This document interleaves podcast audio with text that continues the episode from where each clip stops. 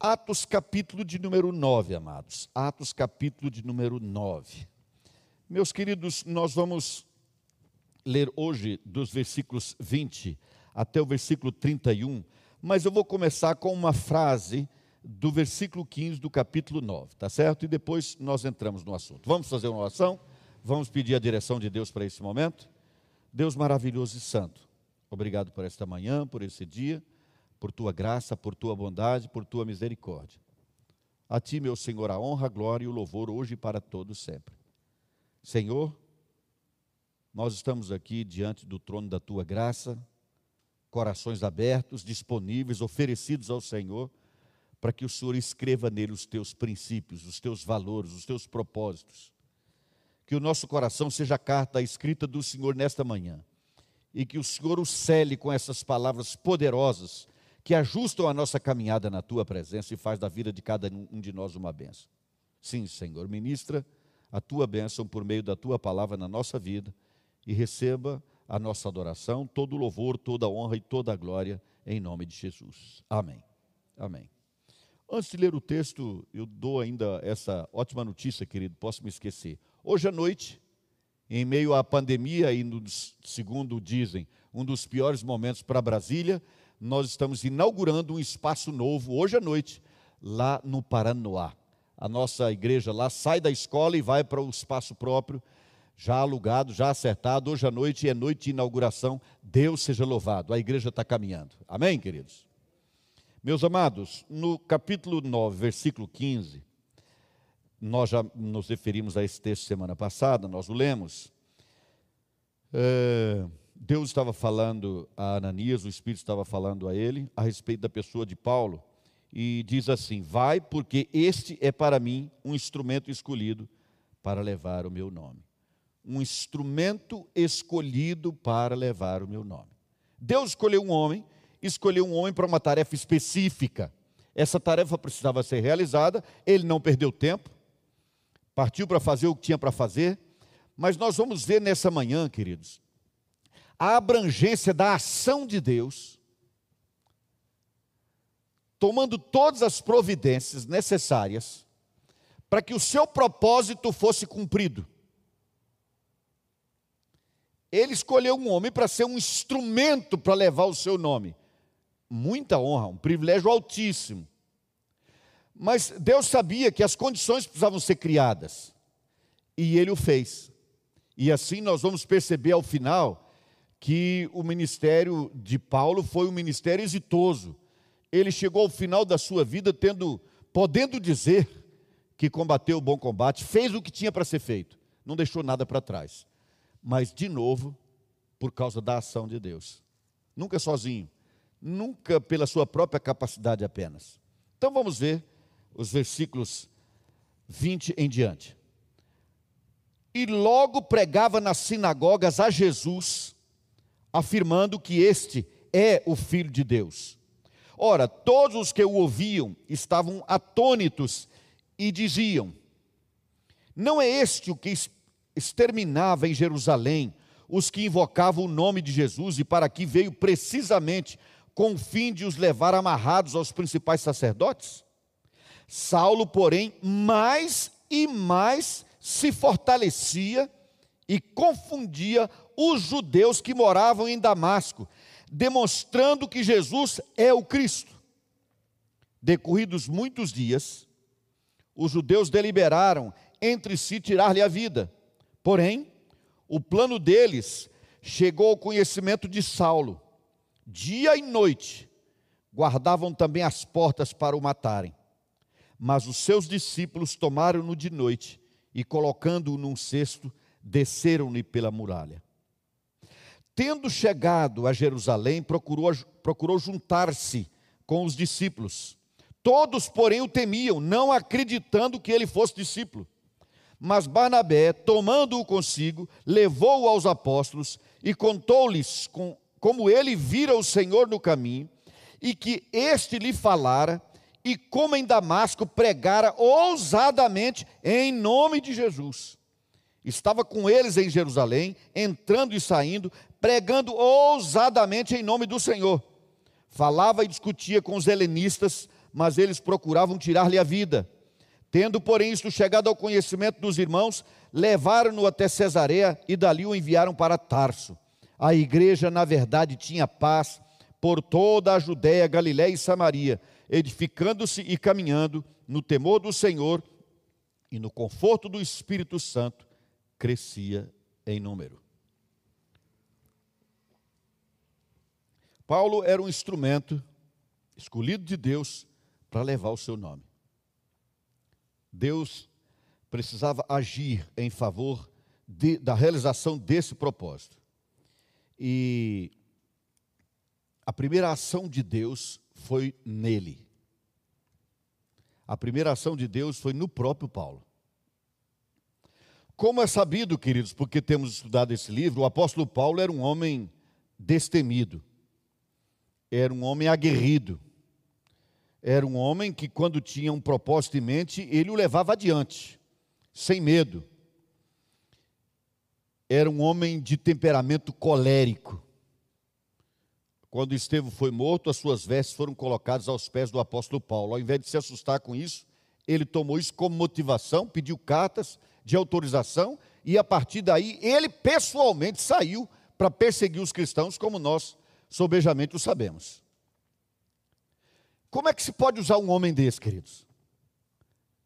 Teria Deus que dar a ele um outro temperamento? Mas, segundo os que entendem desse assunto, temperamento não muda. O temperamento com que você nasce é aquele com que você também vai morrer. O temperamento não muda. Paulo não seria outro Paulo no seu temperamento. Então, o que, que o Espírito Santo fez?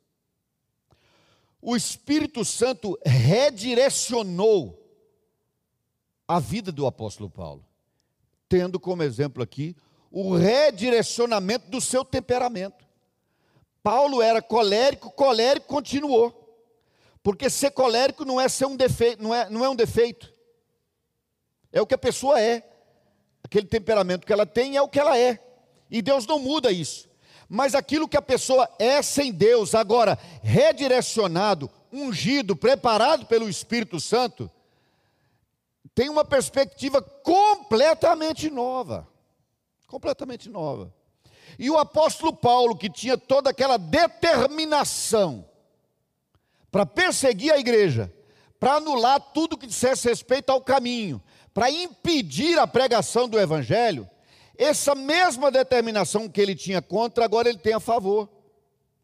Eu não vou reler versículo por versículo, mas você pode conferir de novo em casa, você tem sua Bíblia à mão, e você vai perceber que pelo menos umas quatro ou cinco vezes nesses poucos versículos, o texto afirma e reafirma que o apóstolo Paulo pregava Jesus, falava de Jesus, falava em nome de Jesus, ensinava em nome de Jesus, Jesus, Jesus, Jesus. A gente pode pensar assim, não, mas aqui só saltamos de um versículo para outro. É possível que tenha se passado três anos aqui nesse tempo. Porque noutra carta o apóstolo Paulo vai esclarecer que ele passou um tempo na Arábia. Então, cerca de três anos já havia decorrido desse tempo da conversão até esse momento. Mas o fato, queridos, é que o texto começa dizendo que tão logo ele se converteu, tão logo foi possível ele começou a pregar. Aqui começa o texto dizendo assim: logo pregava nas sinagogas a Jesus. Assim que ele teve a convicção de que Jesus era o Cristo, era o Messias de Deus, com a mesma determinação que ele perseguia, agora ele começou a pregar o Evangelho. Essa determinação, queridos, esse zelo. Paulo era um homem de um propósito só, era um homem zeloso. O que ele tinha para fazer, ele fazia para valer. A pessoa zelosa é essa pessoa é aquela pessoa que tem um norte na vida e ele segue nessa direção. Haja o que houver, nada o impede, ele vai adiante.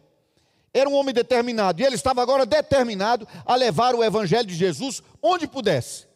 Resultado, sozinho e com a ajuda de muitos, às vezes, ele plantou várias igrejas por todo o Império Romano, sendo surrado, sendo preso, tudo aquilo que a gente sabe. Mas ele não parou. A vida dele foi redirecionada. Então vamos há, um outro aspecto aí também, a, a bravura do apóstolo Paulo, né? A sua intrepidez. Ele era um homem intrépido. Quando Paulo queria frear o avanço do evangelho, ele fazia o que era possível. Mas agora que ele compreendeu que Jesus era o Messias, nada também o detinha. nem ameaça de morte. Você vai ver que em tão poucos versículos, pelo menos umas três vezes a gente lê que pessoas tinham se juntado para matá-lo.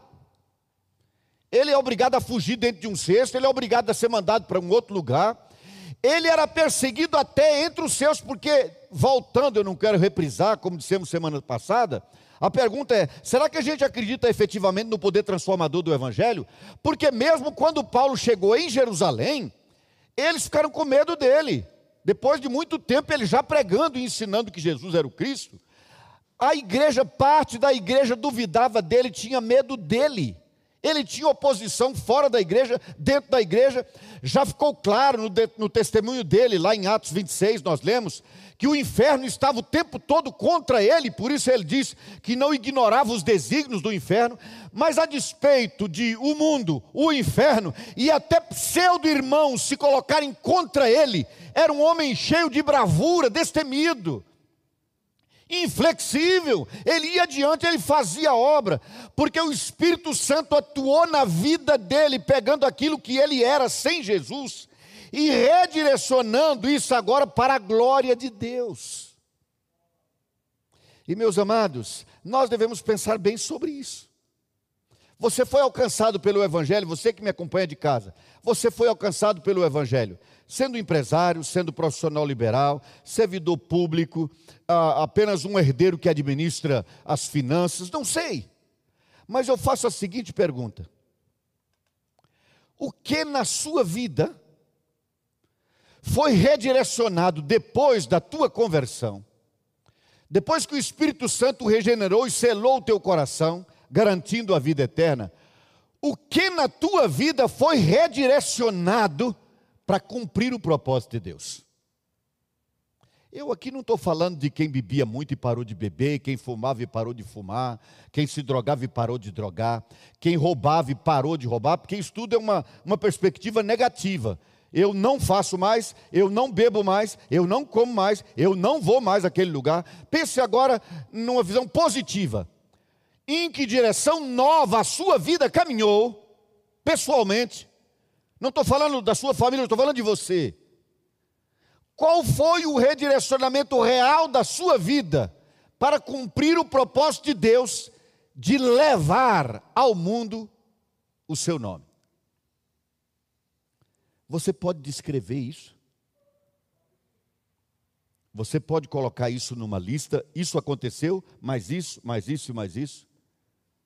Porque, queridos, se os discípulos de Jesus 10% de nós passasse pelo que Paulo passou, nós viraríamos o mundo de cabeça para baixo, porque Paulo praticamente sozinho transtornou o mundo romano.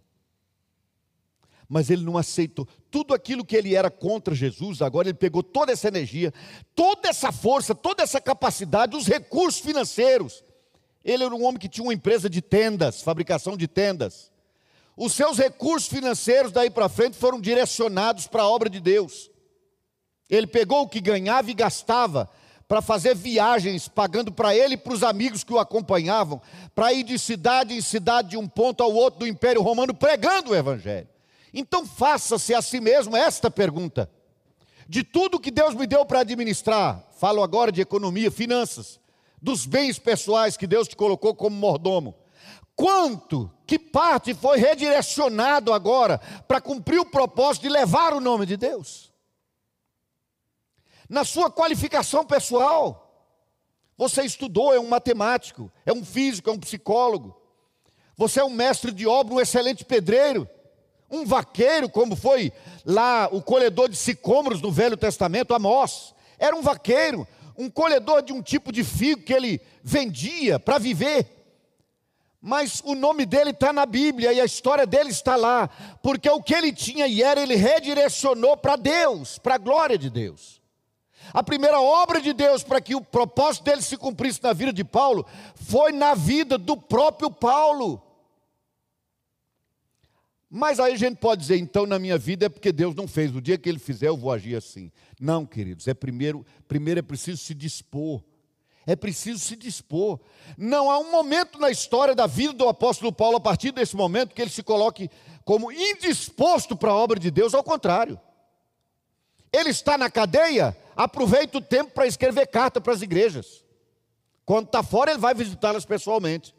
Quando está na cadeia, ele escreve carta. E felizmente, graças a Deus, que ao invés de chorar na cadeia, ele escrevia carta. Porque hoje nós lemos essas cartas. Porque ele não ficou chorando preso lá. Se tivesse havido uma pandemia de coronavírus na época de Paulo, essa pandemia encontraria o apóstolo Paulo na estrada. E se ele morresse com ela, morreria trabalhando, morreria na obra de Deus. O que, que está acontecendo na nossa geração, queridos? É uma geração do vem a mim, do me ajude, me socorra. Os grupos de oração são frequentados principalmente por quem tem um pedido a fazer. Não pelos intercessores necessariamente, por quem tem um pedido a fazer. Feito o pedido de oração, resolvido o problema, você não vê mais várias dessas pessoas ali dizendo: Eu estou orando por você, estou intercedendo, estou diante do altar da graça em teu favor. Não, meu problema está resolvido, cuide do seu. Vocês entendem que nós precisamos refletir no nosso tempo, repensar o que está acontecendo, queridos? É tempo da igreja parar e repensar a sua caminhada. Quando eu falo igreja, eu estou pensando em você. Você, Raimundo, José, Severino, Geraldo, Antônia, seja quem for. Cada um de nós, cada um de nós. A abrangência da obra de Deus, para que o propósito dele se cumprisse na vida do seu vocacionado, foi na vida do próprio vocacionado. Foi nele e depois ao redor dele. Eu não vou voltar aos versículos, o tempo uh, não vai me permitir isso. Mas, queridos, vocês vão ver que o tempo todo, Paulo teve, desde o começo, pessoas que Deus levantou para estarem ao lado dele. No momento que ele caiu do cavalo cego, os seus companheiros não entenderam nada, ele foi levado para uma casa, ficou lá cego durante uns três dias, até que Deus levantou um homem, falamos isso semana passada, Ananias, para assisti-lo naquele momento e levar cura para ele. Daquele momento em diante, praticamente você não vai encontrar mais o apóstolo Paulo sozinho. Até na cadeia ele estava quase sempre preso com um companheiro, estava com alguém. Deus agiu em torno dele. Porque, meus queridos, alguém pode dizer assim, mas eu ando meio abandonado, meio sozinho, meio sem assistência, ninguém me abraça. Disponha-se para a obra de Deus, dê um passo à frente. Assuma o teu papel de instrumento de Deus para levar o seu nome, e você vai ver como Deus vai providenciar pessoas para estarem ao seu lado. Em todos os momentos. Eu poderia deter-me aqui por horas a fio, contando as tantas vezes, pela misericórdia e graça exclusiva de Deus, não por mérito meu, porque não você, mas eu conheço as minhas debilidades, muito mais do que vocês imaginam mas nessas fraquezas, sempre que restou, ainda que uma pequena chama, uma velhinha acesa no meu coração, de propósito de cumprir a vontade de Deus no chamado dele para mim, Deus nunca me deixou sozinho. Deus agiu em redor de Paulo. Chegou uma situação tão incrível que ele foi para Jerusalém, a igreja sede, digamos assim. Lá ele devia ter sido abraçado por todo mundo, porque ele é que estava pregando o evangelho para toda parte. É claro que a igreja tinha sido dispersa e muitos estavam pregando também, mas o apóstolo Paulo já estava se destacando a ponto de quererem matá-lo. Mas ele chegou em Jerusalém, foi abraçado, foi elogiado, foi incentivado, motivado. Não. As pessoas fugiram dele, se afastaram dele, duvidaram que ele fosse discípulo. Esse cara está com uma estratégia, está fingindo que é para ver quem é e prender. Não era nada disso, não tinha conspiração por parte de Paulo. Se havia uma santa conspiração ali, era do Espírito Santo que levantou um homem trépido, corajoso, que arrostou tudo que veio pela frente. Mas quando ele chegou lá, aparece uma pessoa chamada Barnabé. Vocês viram lá? O texto fala dessa figura. Texto fala desse Barnabé que de uma hora para outra apareceu, versículo 27. Mas Barnabé, tomando-o consigo, olha só, querido. Paulo chegou em Jerusalém, certamente não chegou só. A igreja se afastou dele. Barnabé foi e o abraçou. Vou reprisar isso, querido, todas as vezes na sua vida que você estiver determinado a cumprir o chamado de Deus para você ser um instrumento para levar o nome dele, Deus vai levantar um Barnabé para estar ao seu lado, para andar com você, para te abraçar. O que que Barnabé fez? Saiu pela igreja conduziu Paulo aos discípulos, aos apóstolos. Gente, esse aqui é Paulo. Lá de onde ele veio aconteceu isso e isso. Esse homem está pregando, ele está testemunhando, ele está convencendo. Os helenistas, os judeus gregos, vieram discutir com ele e ele os convencia, aqueles racionalistas, ele os convencia que Jesus é o Cristo, não podia ser outro. Não podia ser outro. E Deus levantou gente para andar com ele. Você não estará sozinho. Agora, às vezes a pessoa murmura e diz assim, mas Deus não me assistiu, ninguém na igreja me ajuda. Tem duas situações aí. Primeiro, querido, que cada vez que você for ajudado por alguém que Deus levantou para ajudar, escreve isso numa agenda. Escreve numa agenda para nunca mais esquecer. Porque o mais comum é que uma pessoa é assistida por um Barnabé algum dia da sua caminhada, um Barnabé que o toma pela mão, que o põe no braço, que põe no seu carro, que leva a um hospital, que conduz aos amigos, que ajuda em cada passo, o mais comum é que essa pessoa esqueça-se de que um dia houve um Barnabé. Eu sou sozinho, ninguém me assiste, a igreja, veja como eu estou, ninguém veio. E a pessoa se esquece de que um dia alguém foi, alguém abraçou, alguém ajudou. Registra isso, escreve isso. Põe lá no seu telefone para lembrança de que você teve pessoas ao seu lado te ajudando, para que você não abandone depois essas pessoas, nem as amaldiçoe, porque agora elas não têm tempo mais de te assistir, porque chegou a sua vez de assistir a outros. Amor, cuidado, queridos, é reciprocidade. Amizade não é uma coisa que se impõe, é de cuidado recíproco. À medida que você assiste alguém, Pessoas se, se levantarão para assistir você na hora da sua necessidade. Mas aquela pessoa que só quer ser assistida a vida toda e cada vez que não é, murmura. Essa pessoa vai manter o seu coração amargo. Como uma pessoa dessa pode ser um instrumento para levar o nome de Deus? E tem uma covardia muito grande às vezes, que é usar o momento que está passando como álibi do seu próprio desprezo pela obra de Deus. A pessoa esfriou, perdeu o interesse, não quer participar mais, não quer ajudar mais, ao invés de ter a coragem de dizer: Eu não quero mais, eu não tenho compromisso com essa obra, eu não quero nada com Jesus, eu não tenho nada com a igreja dele. Ao invés de dizer isso, começa a dizer: Me abandonaram, me largaram, ninguém me assistiu, eu fiquei sozinho, fui para o hospital, ninguém foi lá. Tenha a hombridade, sendo homem ou mulher, tenha a hombridade de assumir a responsabilidade pessoal pelas decisões tomadas. Não terceirize. Não terceirize, porque isso não ajuda, não resolve a frieza do coração de ninguém. Teu coração está frio, diga que está frio, preciso de Deus. Irmãos, orem por mim, me ajudem. Clamem comigo, porque vocês já me ajudaram muito, mas agora eu estou frio. Eu parei de ler a Bíblia, eu parei de orar, não tenho ido mais à igreja, não estou discipulando, não estou evangelizando, não estou levando o nome de Jesus. Eu sou um daqueles de boca aberta que só quer receber a comida mastigada para engolir. Me ajudem nessa hora, faça isso e você será ajudado. Mas não culpe a igreja, não terceirize para os líderes, para os pastores, para os evangelistas, para os obreiros, para o líder da célula. Não faça isso. Deus vai sempre levantar alguém para estar ao redor, ao derredor daquele que ele chamou para ser instrumento para levar o seu nome. Você não estará só.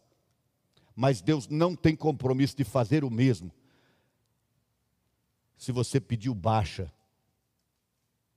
da tua tarefa se você não quer mais assumir a responsabilidade que Deus deu. É duro esse discurso? Não penso que ele seja duro. É lamentável esse discurso.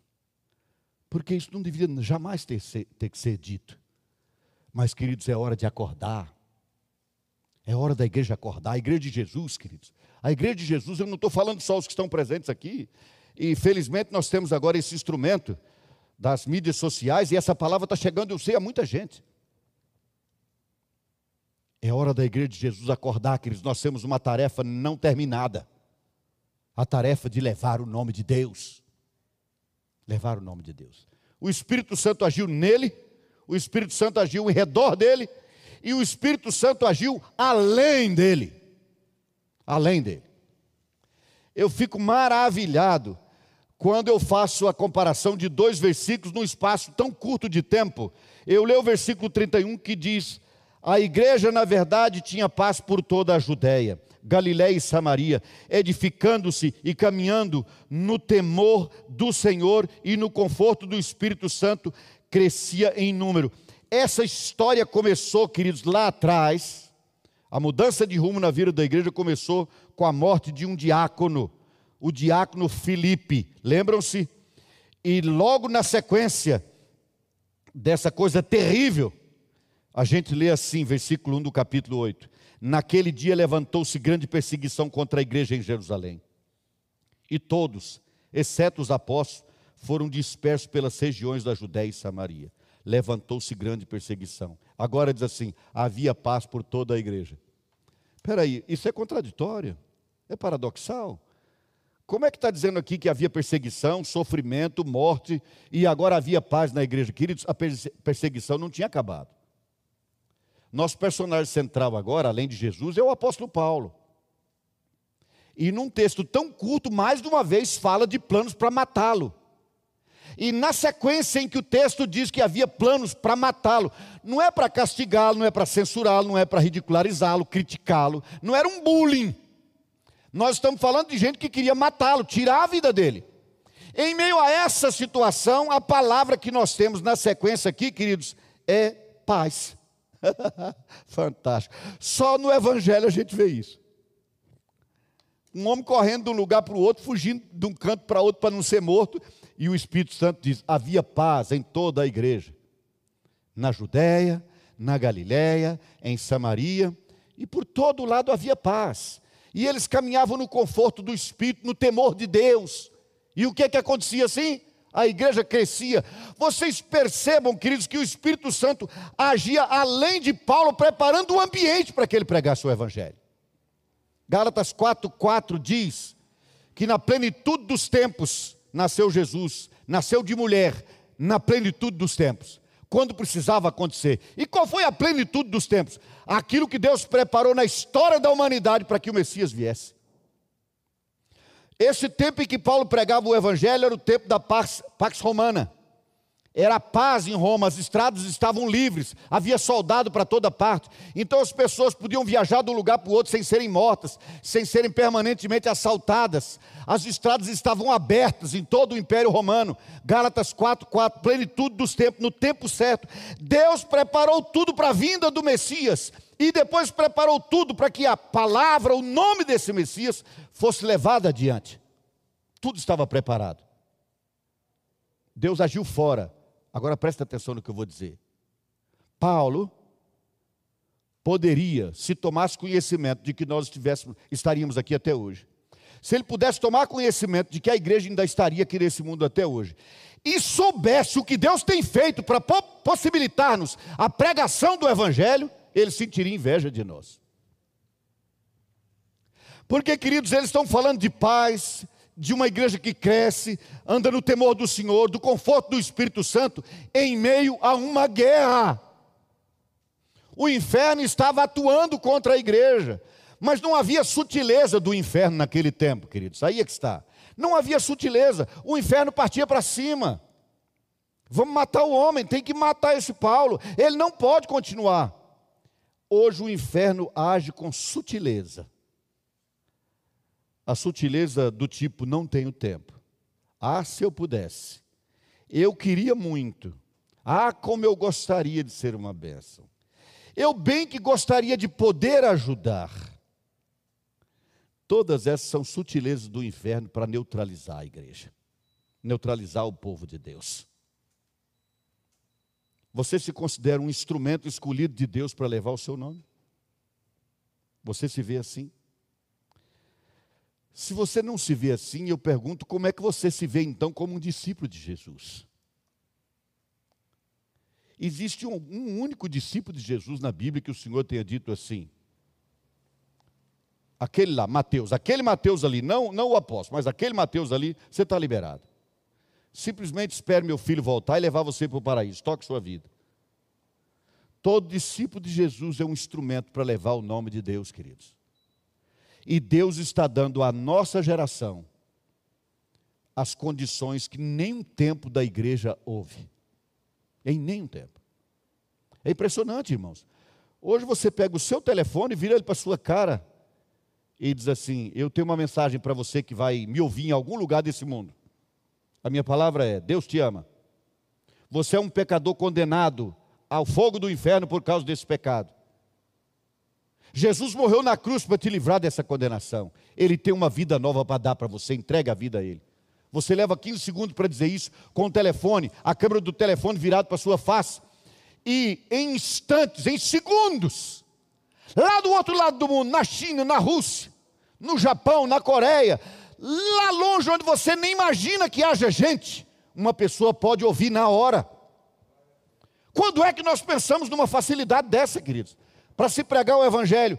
Mas ao invés disso, não vote nesse Lula bandido, esse petista, tira do poder.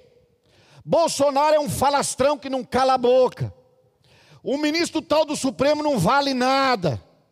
Nós entramos na vala comum, queridos na vala comum do nada, do niilismo, do nonsense, do chegar a lugar nenhum. Mas Deus nos chamou como instrumentos para levar o seu nome. Aceite o desafio de Deus na sua vida para que Ele haja na sua vida, para que Ele crie as condições em torno de você e para que Ele abra o caminho à sua frente e principalmente abra os seus olhos para que você veja o caminho que já está aberto para você trilhar. Deus já criou tantos caminhos pelos quais nós podemos ir para levar o Evangelho, queridos, que a gente fica sem saber qual escolher. Qual a gente vai usar primeiro? Cada dia surge uma coisa nova. E por incrível que pareça, alguns continuam no. É, fulano realmente um dia foi à minha casa, mas eu passei lá necessidade, ninguém falou nada. Ninguém abriu a boca. Eu estou aqui sozinho. Esse pastor, esses presbíteros dessa igreja, parece que são irresponsáveis. Será que eles não estão vendo que tem uma pandemia? Que as pessoas podem adoecer e morrer? Se essa pessoa que faz assim, ficar na pandemia, for alcançado pela pandemia, e pedir ajuda dessa igreja, terá ajuda. Nenhuma pessoa procurou até hoje que ficou sem assistência. Ah, sim, é verdade. Há aqueles que esperam que a igreja adivinhe que nós usemos o urim e o tumim para saber se tem alguém precisando. Nenhuma pessoa até hoje que pediu ajuda e assistência dessa igreja deixou de receber. Deus seja louvado por isso. Mas algumas pessoas que já foram assistidos muitas vezes e que depois não pediram ajuda, acusam. Levante-se, levante-se dessa indiferença espiritual Pegue a bandeira que o Senhor confiou a você. Levante bem alto a haste dessa bandeira para que todo mundo veja. Você é um instrumento escolhido de Deus para levar o seu nome adiante. Deus promoverá a mudança na sua vida que você precisa, desde que você se ofereça a Ele para isso. Deus fará o que for necessário em torno de você para que você nunca esteja só e carente. E Deus cuidará Ele mesmo de criar as condições fora de você para que você pregue o Evangelho. Significa facilidade extrema? Não. Paulo pregou o Evangelho sendo preso e surrado, mas nada o fez se calar. Vai ser fácil para você? Duvido. E por que, que eu duvido? Porque o apóstolo Paulo, inspirado pelo Espírito Santo, disse assim: Todos quantos querem viver piedosamente em Cristo serão perseguidos. Você é um crente sem problema espiritual? O diabo não se incomoda com você? Então fique ligado, fique esperto, porque você já pode estar sob o comando dele. Tenha misericórdia do Senhor da tua vida.